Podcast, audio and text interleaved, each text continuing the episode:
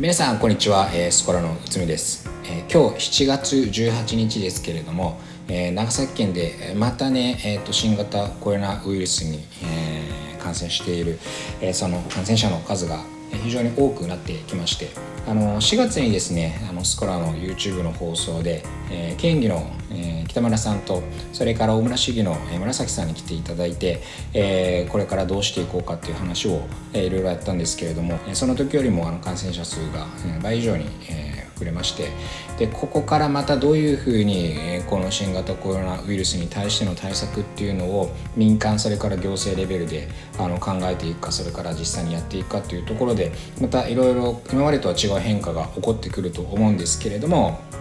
えー、4月の時点から比べて今7月ですけれども、えー、5月6月そして7月ときました。この3ヶ月ぐらいでですねあのちょっとあの4月の時とはまた状況がちょっと変わってきてやっていくべき対策も変化してきたなというのが実際僕が感じていることでちょっと一回ここで課題というか対策の方向性をね再設定しなくちゃいけないかなと思っていましてまだあのご本人さんたちは 許可は取っていませんけれどもまたあの北村さんと紫さんには来ていただいて話をしていただきたいなというふうには思ってるんですけれどもその前に一旦あのこれからのね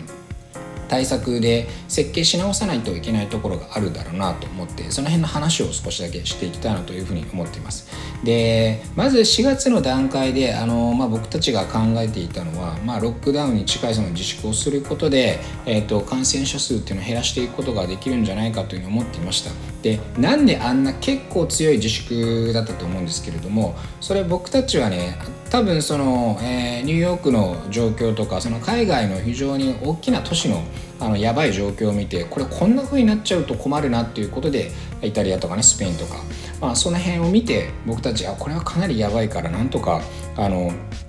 活動をあのしないようにしようっていうふうにして、まあ、自粛をやっていったわけですけれどもあのこの3ヶ月ぐらいで当時とは全く違う数字が出てきたと思うんですよね。それは何かっていうとどうもなんかアジア人、まあ、日本人あの白人というか、まあ、コーカソイドと言っていいのか分かんないですけれどもどうもそのコロナウイルスに対してのその免疫力であるとかその抗体のでき方とかなのかな、まあ、その辺がちょっと全然違ってなかなかその感染しても重症化しにくいその無症状の人たちも結構いてそれから死亡率もかなり低いと。でだから白人の人たちが重症化したりとかあるいはその症状がかなり強く出たりとかあるいは死亡していくっていうところのあの数字とだいぶ違ってるんですね。ってことはこの数字をもとにやっぱりあの対策をやっていくべきで、えっと、例えばまあ一時期自粛警察とかっていうふうに言って自粛してないやつを取り締まるような前なんでその戦時中かみたいなあのそういう人たちもいたけれどもそういうふうになんか数字とか科学的な根拠に基づかずになんかそのなんとなくのなんか感情というかあの怖いわという恐怖でなんかその一緒に自分たちと同じ行動しないやつらをなんかそういうふうにこうねあの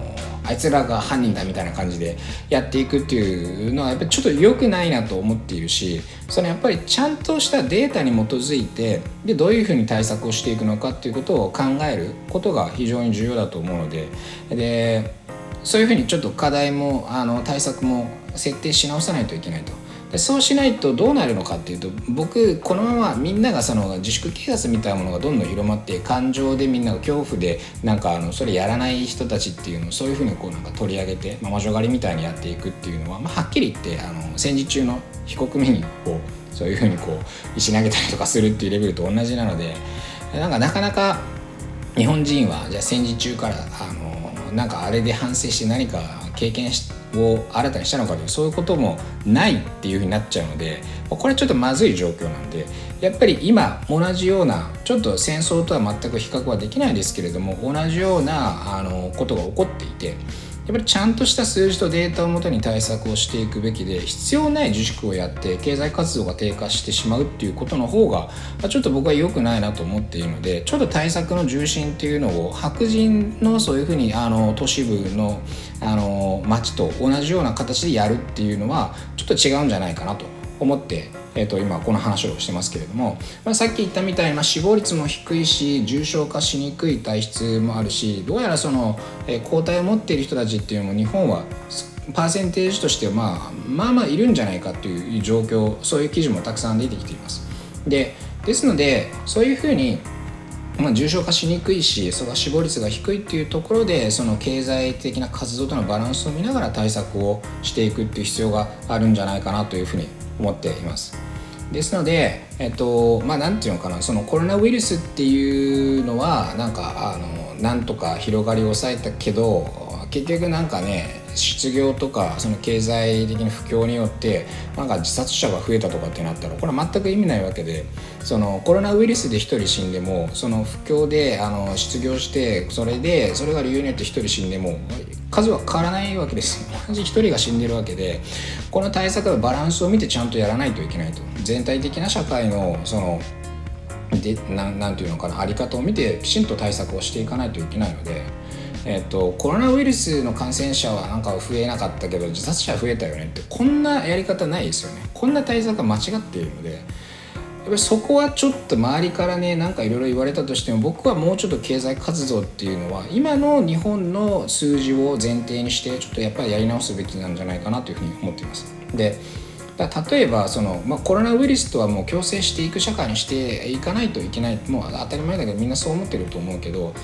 じゃあ共生していくってどういうことかっていうと自分もいつか必ずなるだろうし例えば経済活動を再開してあのコロナウイルスとあの付き合っていくっていうことは例えばお店側からしたらあの僕も一応お店やってますけれどもいつかそこで出ると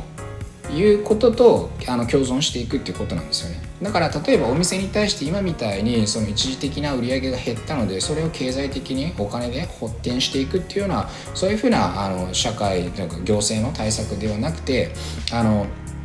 もうこれは強制していくんだからいつかお店では感染者が出るっていうことを前提に対策をどういうふうにやっていくのかっていうふうにあの重心っていうかそのデザインプログラム自体を変えていかないといけない。だからその強制していくこの感染者が出たお店をどうあの迅速に再営業営業再開の方へステップさせていくのか持っていくのかっていうところを行政が支援していく。例えばもう店内をあの清掃するっていうことをきちんとあの義務付けてそれをやる業者であるとかあるいはその人員を予算を配置していくっていうことで迅速にその営業再開ができる。それからあの名誉回復と言っていいのか分かんないですけどあそこはもうなんかコロナ感染者が出たから行かないぜっていうふうになるとやっぱお店としては困るのでそうした名誉回復っていうのも含めてあのきちんと消毒できてるしもう営業再開できますよっていうところその辺のその対策をやっぱワンセットできちんとやっていくっていうところに例えばですよその具体的な行政の対策っていうのを変えていかないといけない。いつまでもその財政支出をしてお店の売り上げを補填していくって形のあの対策っていうのは無理なので。で僕たちがひたすらあの借金を背負ってるっていう税金から出てくるのでそういう状況になっていくのでやっぱそれは少しずつそういうふうにもういつかお店で出た時にそのお店が早く営業再開できる名誉も回復できるっていうふうな方向に例えばその対策っていうのを重心を徐々に移していくっていうことがコロナと共生していくっていうことだしなんかやっぱりそういうふうにねその前回あの日本全体でそれから長崎で感染者数が増えた時とは全く同じような状況で恐れるのではなくてそこから23ヶ月経過して新たなそのヨーロッパやアメリカとは違う数字が日本の国内では出ていてえー、じゃあその違い23か月前には分からなかったことをもとに、えーと、どうコロナと共生していくのかそれからそれに対して行政としてどういうふうな対応していくのか民間としてどういうふうな対応していくのかっていうふうに今ちょっと前の時の感染者数の爆発の時とはまた違うような対策をやっていかないといけないし、まあ、そういうふうにやっぱり課題の設定っていうのをちょっとずらしていく必要があるのかなというふうに思います。なので、えー、ちょっと緊急にこの、えーラジオをあの収録することにしましたということで近いうちに北村議員さんそれから紫議員さんにお越しいただいて話は聞けたらなと思いますしまたその他の議員さんもちょっと話をしたいということであれば是非出ていただきたいなというふうに思っていますので皆さんからの質問とか問い合わせとかっていうのがあればまあちょっとここのコメント欄にもあのもらえたらなというふうに思っております。